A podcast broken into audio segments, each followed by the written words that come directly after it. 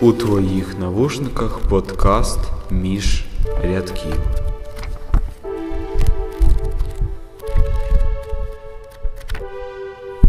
Добрий день. Це е, подкаст між рядків. Ми будемо сьогодні розповідати про твір Джорджа Оруела Колгосп для тварин. Всіх вітаю! Добрий день, мене звуть Яся. Мене звати Саша, я теж одна з учасниць нашого подкасту. Я Арсеній. Вітаю, я Максим. Окей, тоді почнемо. Між рядків. Добре, почнемо тоді аналіз твору колгосп тварин. Що можете сказати щодо назви твору? Ну, це, мабуть, цей, е, ця назва не впливає на сенс, скоріше відсилає до місцевості, де все розгортається. І я ще хотіла сказати, що колгосп ми одразу сприймаємо як, е, як гурт якихось, якихось людей, а не тварин. Тобто одразу відчувається алюзія на наш світ. Що таке колгосп? Це е, ну, госп це господарство, а кол Колективне. Ну так, А, колективне, колективне. колективне господарство. Ну, це типу скорочення з радянської епохи. Совхоз російською, колгосп українською. Тобто, що таке колгосп? Це коли, наче у всіх все поділено порівну, те, що твоє, те моє, те, що моє, те твоє, все чесно, все справедливо. І так, ну, зазвичай це серед людей. Бо англійською, якщо не помиляюсь, це називається animal farm, тобто ферма тварин, а тут колгосп. Ну, це, це не просто так, насправді, на українською. Е, як буде російською? Скотний двор. Взагалі, російською буду скотний е, двор, і як на мене, це ця назва вона більш коректна, бо так е, краще зрозуміло сам сенс е, цієї організації. Бо скотний двір е, це як е, опис взагалі, це що дво- е, двором, по суті, управляє скот. До этого был барский хутор, теперь у нас скотный двор. Грубо говоря, разница сразу ощущается. Ну, якщо казати саме про назву, то, е, то це взагалі така дуже складна річ, із-за того, що е, існує синхронний та асинхронний переклад. І я взагалі не можу повірити в існування асинхронного, тому що немає в кожній мові слів, які будуть мати один е, і такий самий сенс. І ось в англійській мові це буде в значенні ферма, якщо казати на переклад українською. А в Росі... в українській це колгосп ми називаємо, а в російській там ще якось. І це взагалі різні значення, тому що ну неможливо у всіх мовах описати це якимось однаковим словом, тому що його не існує у всіх яз- мовах. Так, так, я згодна. Ну, у українській мові теж є таке слово ферма, наскільки мені відомо, але чомусь під час перекладу е, його не взяли, а скористалися іншим словом, а саме колхоз. У мене в книжці, в моїй е, версії, це, до речі, зараз скажу, чий переклад. Е, Переклад е, Юрія Шевчука. Там він пояснює, чому вони використали саме слово колгосп тварин, а не ферма тварин. Є ще варіант звіроферма, ферма тварин, тому вони думали про це теж, але все ж таки взяли колгосп.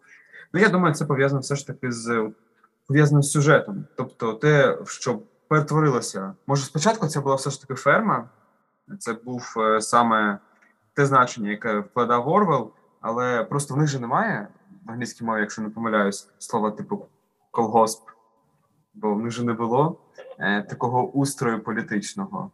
Не була ферма. А це ферма, це, якщо не помиляюсь, завжди е, приватна власність. А коли ми говоримо про колгосп, то це власність, наче держави. Власність, здавалось, має бути усіх, ну але по факту лише держави. Ну, це я вважаю вже підходити ближче до кінця книги, тому що на початку це була спільна, це було щось спільне, коли в сенсі, коли звірі почали правити тією фермою начебто. А потім це стало власністю однієї особи, яка вважала, що це повинно бути її. Відверто кажучи, якщо говорити про цей фільм, то по суті, щоб його зрозуміти, це потрібно знати послідкарні процеси в історії Росії. Це революціонні роки, а потім перехід до радянської влади та наслідки взагалі цієї революції. Це як е, взагалі е, і дізнання, як ці процеси подіяли на життя самих, можна сказати, людей, так і на самих революціонерів. Е, що вони побачили? Так, безумовно, ця книга пов'язує нас з історичними подіями. І давайте обговоримо обкладинку книги. Між рядків. Ну, я е, слухала аудіокнигу на Ютубі. Там, може, хтось бачив, була така обкладинка, на якій зображен чоловік е, в костюмі з головою свині, а в руках у нього був такий як тризуб, але на кінці цього, начебто, тризуба, е, був цей знак е, СССР Радянського Союзу. Тобто, ну, якщо хтось пам'ятає, який на прапорі Радянського Союзу був так, символ, так, так. І ну, таке саме. Якщо так, точніше. Ну і так само я був зображений замість, начебто, тризубу. Там ви обидва е, обкладники, е, обкладники обидві надсилали, і там у вас було написано есе. Типу, есе, не знаю. І наскільки це відповідає жанру, бо от знову ж таки в мене в перекладі тут казкова повість. Я ну, так, не притча, утопія, різні варіанти. Десь дійсно казка. Хоча так не зовсім назвеш. Це більше сатира чисто. Я спочатку читала книгу, а потім останні глави вже читала. І можу сказати, що я під час читання е, розмірковувала, а чи можна цю книгу читати дітям е, в значенні насправді малим дітям, як дитячу казку. Е, Бо якщо говорити про аудіоформат, то він мені не дуже сподобався, тому що все рівно, коли ти читаєш, ти краще сприймаєш, ти краще це для себе якось фільтруєш. Ну, може, це саме в моєму випадку, бо я взагалі сприймаю інформацію візуально краще, ніж на слух.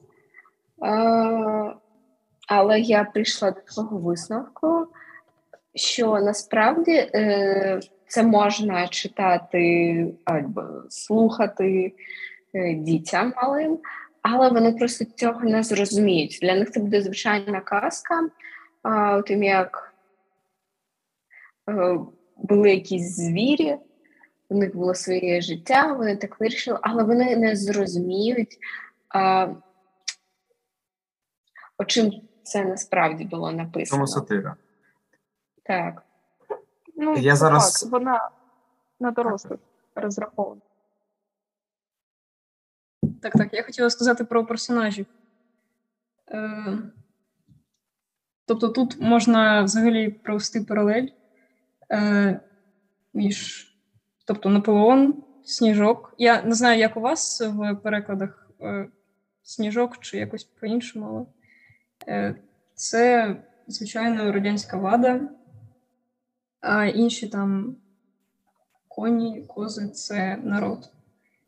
Персонаж своя, своє місце, як, наприклад, боксер, якщо не помиляюся, Кінія, він був прикладом людей, и в данном случае это стахановское движение. Стахановское движение — это из исторической справки. Название был такой момент, когда люди добровольно делали больше работы. І якраз таки у творі ця фраза у коня присутня під назвою Я буду працювати ще більше. Це як момент. Друге, це, наприклад, Моллі, є теж кінь, але вона, наприклад, асоціювала іммігрантів із Росії, бо, наприклад, вона любила стрічки, вона любила цукор, це як приклад е, цього е, більш вищого класу, і їй це подобалось. Ось вона любила бути із людиною. Тобто, взагалі, людина це як е, по прикладу Європи, по прикладу капіталізму, те, що було раніше, старий порядок. Ось. А свині вони прийшли, це як радянська влада, це як революціонери, змінили порядок, і тепер як е, в нас з'являється інше суспільство. А, ну, як... а. Дуже інтересний факт, що книга була Е, надрукована у 1945 році, але у Радянському Союзі її випустили тільки в у 85-му. Ось Юля сказала про е, е, те, що свині це як радянська влада, і я вважаю, що е, Джордж Орел не просто так обрав саме свиней тому що в цьому є доля правди. Е, ну, як ми завжди завжди кажемо, що свиня, ну то це таке негативне, це така негативна тварина в тому значенні, що вона неохайна. І часто ми можемо чути, що про людину, яка така неохайна, невіч, невічлива, ми кажемо свиня. Ну, не ми, а взагалі люди кажуть. І тут у цьому теж є якась алегорія, тому що показано, наскільки радянська влада, поки вона була такою невихованою в якомусь сенсі, е, неприємною, невічливою, е, що, що вони себе вели насправді як свині. Так, і я ще помітила, що не знаю знову який переклад, але у мене був Моїсей Ворон. І мені здається, що це була алегорія з релігією, бо він розповідав про рай іншим тваринам. Е, і Веніамін це інтелігенція, бо він тверезо Е, оцінював ситуацію, яка відбувалася, і тому я так вирішила. До речі, Моїсей там вже постійно всі зневажали. Ну, е, така влада, умовні свині, пси. Тобто вони постійно казали, що він там якусь дурню каже. Ну, в принципі, це дійсно е, така відсилка до тієї фрази, яку часто можна було почути в радянські часи. Ну, типу, релігія опіум для народу. То, ну, то дійсно, то така алегорія, то така відсилка до от тієї думки, яка побутувала, яка існувала в ті часи. Так, але, звичайно, свині його не любили, бо він був для них конкурентом, бо інші тварини могли слухати його, а не свиней, відповідно. Ну, я довго розмірковувала про Веніаміна, і е, на початку книги він мені не дуже сподобався, тому що він був якийсь ніякий. А ось вже в кінці я зрозуміла, що це мій найулюбленіший персонаж, тому що в час е, всього того, що з ними було, він найадекватніше оцінював ситуацію він не піддавався емоціям, що в тих ситуаціях було насправді складно, і він тверезо е, оцінював, як я вже сказала, що з ними було. Якби не він, то можливо все е, було б гірше. Тому що він е, принаймні якось допомагав всім підтримуватись на е, рівні нейтралітету. Ну бо е, коли немає того, е, хто хто взагалі ніяк на вас не впливає, то все стає дуже погано. Ми ж говоримо про Віслюка, правильно? Так, так. Бо Так. в мене він Бенджамін. Так, Як- як на мене. То Бенджамін то така людина, яка і царя пам'ятала, якби і нову владу застала. Тобто він жив довго. Ну, були, звичайно, такі люди, які е, пам'ятали, що царя, якого ну, за історію вбили е, цілу сім'ю, і бачили цей переворот е, жовтневий, коли до влади прийшли совєти. І ось він може порівнювати, що було колись, і що ми маємо зараз. Е, ну от він ж там постійно казав, що військовики живуть довго, і побачимо, що буде в кінці. Напевно, він здогадався. Напевно, він зрозумів, що тоді, що нічого гарного, позитивного і найкраще, напевно, не зміниться. Так. Ще одна відсилка тут, е, коли слова е, сніжка в іншому перекладі обвал. Я просто не знаю, якому у було. Він казав, що тепер ми живемо краще, і мені здається, що так радянська влада приховувала голодомор українського народу колись. І це теж була проведена паралель до чого. Хотіла б тебе запитати з приводу слів сніжка. Це о, після одразу як е, революції, чи потім е, при гоніннях? Потім, потім вже. Так потім він е, по суті і не був мов би, у фермі. Його його як ізбрали. А, вибачте, вибачте, так, так, так. Не сніжок там ще був. У мене був Там, там, Стукач. там е, так, візгун так. був, це як е, молотов, ну, якщо по історії. Ось. І він як передавав завжди слова. Так, так, так. У мене просто переклад, я написала собі всі імена в перекладі, і я вже заплуталася. Так, Там так. знаєш як? Там потрібно одразу на історичних е, образів переписувати, щоб розуміти. Ну так, Ну, так. ти дізнаєшся. Ну, вівці і кури, вівці, вони взагалі не розуміли, що відбувається. А кури, вони теж погоджувалися, потім вже прокинулися, коли е, ця диктатура торкнулася їх самих. Ну, частка вівців це завжди присутнє у соціальному середовищі, бо ти знаєш, як завжди є люди, як стадо, які йдуть за їм щось сказали, все, вони точно в це вірять. Тобто так. це люди, які вже не можуть повноцінно думати або ж не хочуть. І це проблематично, бо це робить застій у Україні. А розумні люди зазвичай мовчать, тому вони як сел живуть довго, але печально. Нам цікаво, ми зараз говоримо про сюжет.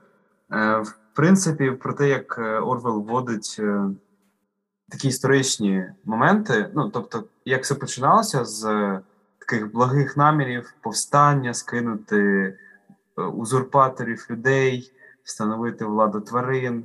Е, І як е, з часом змінюється, по-перше, ця от влада, як вона постійно дуже швидко переходить до лап свиней, і як навіть назва змінюється з колгоспу тварин до нагадайте мені, як, як у вас в кінці називається По-моєму, знову барський хутор. щось Як би таке, так, сказати, там щось там хутір написано, навіть що не ферма. Обратно мы возвращаемся э, к кореньям. Мы возвратились вот обратно к нужному названию. А, садиба. Садиба. В мене в перекладі садиба. Тобто, це знову ж таки вже не для всіх, всі рівні, е, всі якби мають все порівно, а вже садиба, тобто є хазяїн, є головний. Ну і там же було е, така от фраза, яка в радянську епоху постійно звучала, звичайно, не з уст е, влади, а з уст простого народу, що усі рівні, але є рівніші. Усі тварини рівні, але деякі тварини рівніші. Так, ну і от просто я коли читував, цікаво, як е, потім свині почали олюднюватись. Е, ну і потім навіть не було зрозуміло, де свиня, а де людина, де це, що хрюкає, а де ото, що говорить. Так і вони змінювали закони під себе, як хотіли. Тому. Ну, як тобі сказати, політика завжди була, є і буде е, великим в'язким болотом, якому, знаєш, як справедливості мало завжди. Це дуже малий процент. Хочеш, не хочеш, але це факт. Іноді так, є чесні люди, вони справляються, і як же народ за ними йде, бо це приємно. Ти нарешті отримуєш те, е, чого взагалі заслуговуєш. Ось, а так е, цього мало не що буде. Це тільки наші думки, наші утопії. Але мало ймовірно, що вони стануть реальністю. Між рядків. До речі, цікавий факт вам. О, взагалі, в якомусь сенсі цей твір це як плагіат нашого українського письменника Миколи Костомарова. Він був членом Кирило-Ходіївського братства. Можете загуглити. Ось. І так, формулювання там трошки інша, але по сенсу досить схожа. Про який ти твір говориш? У Миколи Костомарова є твір «Скотний двір.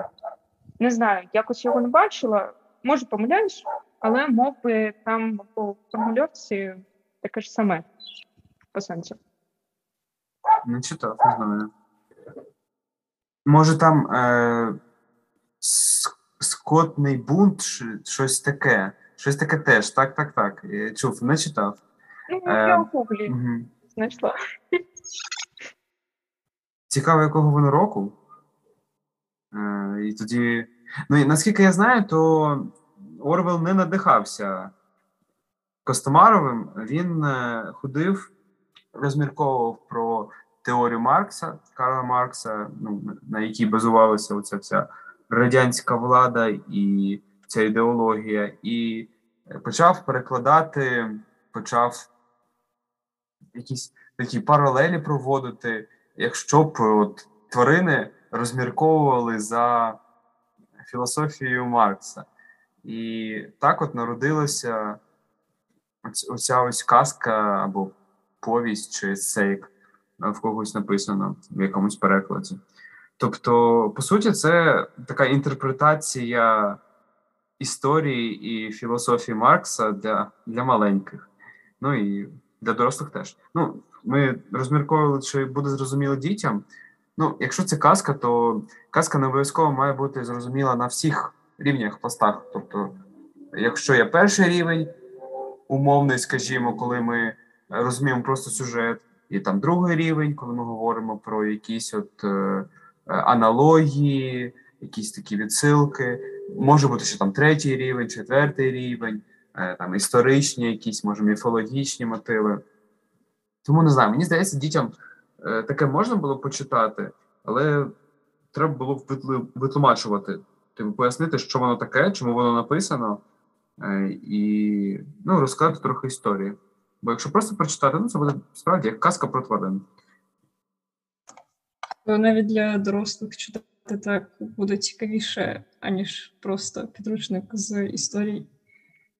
Я не знаю, наскільки воно буде зрозуміло, якщо людина знає історії, е, тобто всіх, ну може не всіх, але хоча б більшість того, що відбувалося тоді в радянській Росії, е, в СРСР, якщо вона не знає, що відбувалося, не знає подій, не чула про революцію просто знала, що був СРСР і все, то не знаю, наскільки буде зрозуміла е, оця ось алегорія, оці всі тонкі мотиви. От Юра Юра сказала про такий рух, як Стаханівці, ну, типу, п'яти річку за два роки. Е, ну, от, наприклад, якщо людина про таке не чула, то як вона зрозуміє, зрозуміє, кого уособлював цей кінь е, боксер? Ну, тобто так, треба, треба, щоб докопатися до там до другого рівня, то треба трохи знати історію. Погоджуюсь. Ну, справді, е, схоже, було досить очевидно, якщо забороняли колгосп тварин в СРСР друкувати, перекладати, то напевне було очевидно, що це про них. Тобто вони читали е, і думали, ага, це про нас. Якщо люди прочитають, е, ну якби і будуть перекладати це все на своє життя, е, будуть проєцювати все на нашу дійсність, то типу нічого гарного не буде. Буде ще, ще якийсь бунт люди будуть не слухатись, і щось може зайвого можуть ляпнути. Може, через це ще не дозволяли переклад. Ну, по-перше, Оруел він саме ці роки прожив, як би сказати, там мови з 1905 по 1950. Ось тобто повністю цей цикл. Та плюс він був журналістом. Тому йому легко було все, знаєте, як перетворити в якомусь сенсі. Так, я, якщо не помиляюсь, то в нього лише два твори, саме художніх. В нього більше всяких е, там памфлетів, есе, саме таких суто журналістських жанрів. А художніх художніх творів в нього лише два: це «Колгосп тварин і роман 1984, і все. Тобто людина більш писала все ж таки так. Е, такі журналістські жанри. А це, напевно, до речі, цікаво, чому він написав, е, чому він писав романи? От ці ж журналісти пишуть романи, е, художні твори. Може, справді він хотів якось пояснити, ну, якщо ми говоримо про когось тварин, оцю от історію дітям, ну або таким більш малим підліткам. там, або не знаю, молоді. Бо я дуже сумніваюся, що в там в Америці, в Британії люди особливо так замислюються, що там відбувається в СРСР, а як там все. А а там було страшно дійсно. Там було приблизно те, що описує Орвел в когось тварин. наче все на цифрах класно, у нас там врожай і все таке. Ми попереду в нас найкраща країна, а люди з голоду вмирають. Ну, він однозначно хотів донести якусь мораль цим твором. Може, не тільки підліткам та дітям, але й дорослим, взагалі всім, хто прочитає. Тому Просто штука в тому, що що якщо ми говоримо це, е, сприймаємо це як казку, то зазвичай дорослі казок не читають. Ну, через, може, свою похатість, не знаю, може просто, бо думають, що там нічого цікавого немає. Але ну просто в моїй книжці, в сенсі версії, в моєму перекладі, це так і написано: казкова повість. Е, ну, хтось називає це ще алегоричною повістю. Е, зазвичай, отакі от твори, вони ну, як на мене, з двох причин публікуються і пишуться: або е, в тебе жорстка цензура в країні, або ти пишеш для дітей. Ну просто якщо описувати це саме, але замість тварин були люди, то дітям таке б не було цікаво читати. Ну і це просто виглядало як е, черговий якийсь е, твір про революцію. А їх там було купа французькі революції, там в Штатах була своя там революція. Тобто, ну, це це схоже на просто цікаву форму, яку Орвел придумав. Ну, хоча, може, придумав не Орвел, а Орвел просто не скористався, скоріше так. До речі, я читав, що перші наклади цього твору вони були там взагалі ніякі, там навіть до тисячі не доходило. Тобто людям або було не цікаво, бо просто якось не сприймалося воно серйозно, ну якась казка про тварин, що там читати. Але все ж таки Орвел в певному сенсі, напевно, не можна сказати, вгадав, він м, спрогнозував скоріше, бо він бачив, що відбувається, і думаю, очікував, як все зміниться, що буде, І напевно, якщо б Орвел залишився живий е, до 91-го року і побачив, е, як розвалився СРСР, то він би не був дуже здивований. Бо він, я думаю, на це очікував. Між рядків. Взагалі, яку оцінку поставити книзі? А ми не, не поговорили про мораль. Ми ну, поговорили про подвійне дно, про алегорію, а мораль. Чому мораль? Немає ідеальних систем, завжди є плюси і мінуси. І так, люди, ем, скажем так, стремятся к идеальности, но никогда ее не достигнут, поскольку такова наша природа.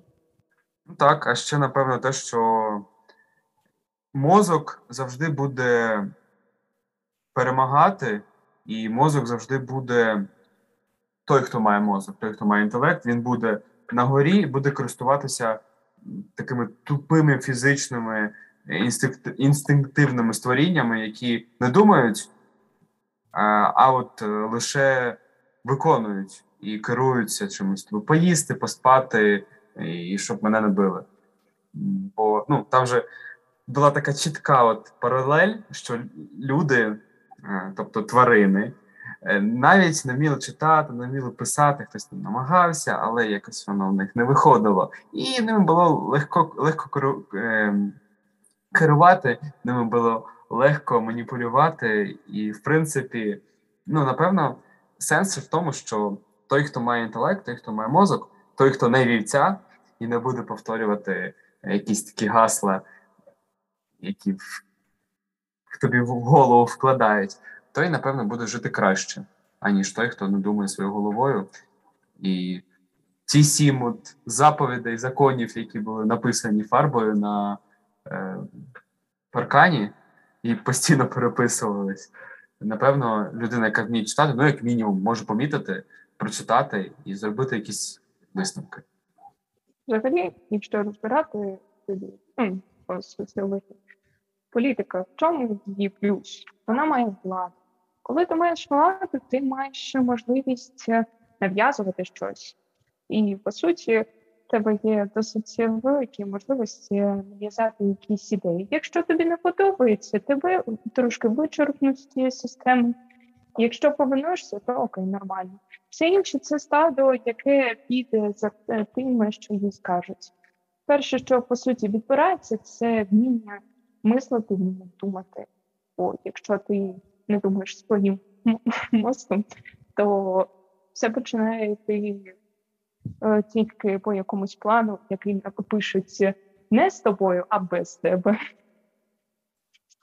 Ну, якщо ми заговорили про оцінку, не знаю, як на мене, то цей твір вартий прочитання, в принципі, кожною людиною. Ну, тобто, він не буду розкидуватися розкидуватись такими словами вічний і класика, хоча, напевно, в якомусь сенсі це все ж таки класика. І як на мене, то от це можна читати, треба і варто читати в школі, бо ну, на зарубіжній, на світовій літературі. Бо ну, це дуже така цінна література, дуже показова, і, як на мене, якщо ставити, як ми е, замовились оцінку від 1 до 10, не знаю, я поставив би 8, невеликий жанр. Е, цікавий сюжет. Ну, звичайно, він більш-менш, ем, напевно, такий мож, можна було вгадати, що відбудеться, можна було зрозуміти, як воно все закінчиться, що хеппі-енду не буде, тобто якихось вау в кінці е, таких емоцій, що ого, я не очікував, такого не було. Але, в принципі, на якісь думки мене наштовхнуло, я трохи порефлексував, поміркував, і, може, не знаю, почитаю якісь е, історичні книжки, може, якісь журнали подивлюсь радянські, щоб якось зрозуміти ще краще ту епоху. Тож, ну, не знаю, як на мене, книжка дуже дуже цікава, і твір 100% вартий уваги.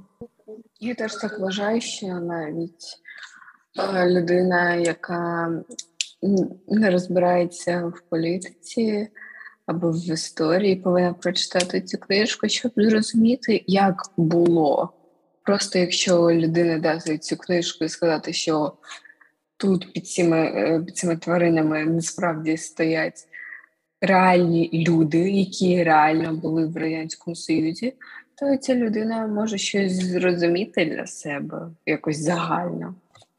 Погоджуюся, мені теж дуже сподобалася книга, і мені здається, варто її прочитати для розвитку і для розуміння історії, яка колись існувала, і ну, взагалі так.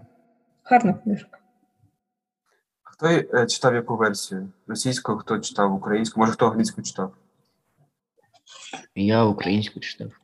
Я теж. Англійською ніхто не читав? Здається, ні. Я читала на російській мові, і Я я, читала в перекладі Лариси Безпалової 1979 рік, здається. Ага, межа. Ну, не знаю. Е, як на мене, то краще читати в перекладі, якщо він є після 90-х, бо там ще міг бути вплив цензури в певному сенсі. Ну, от ми з вами поговорили, наче в нас твори не відрізняються. Ну, звичайно, окрім там перекладів імен, але так в цілому сюжет, сюжет у нас наче однаковий, все збігається. Так, так, сюжет. Так. Ну, Я читала так само, як і Яся, теж е, переклад ем, 1989-1992 років від Безпалової Лариси. Что хотел сказать? Если кого-то интересуют моменты вот до пика именно, э, именно революции, до революционная Россия, как была социальная среда, то советую почитать Достоевского и Салтыкова-Щедрина. Кайфовые ребята, поскольку, по сути, в какой-то каком-то смысле они были пророк. Сто лет э, прошло, а ничего не поменялось. Вот. Між рядків. Отже, всім рекомендуємо прочитати книгу, дуже гарна, і треба трохи замислитися над сенсом.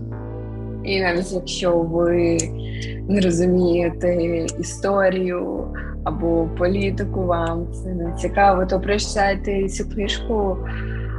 Є такий шанс, що вона змінить ваш погляд і на політику, і на історію. І просто прочитайте це, можливо, допоможе вам краще розуміти людей. Дякуємо, що слухали нас. Дуже сподіваємось, що вам було цікаво, ви дізналися щось нове. Дякуємо за увагу. До наступної зустрічі. Па-па!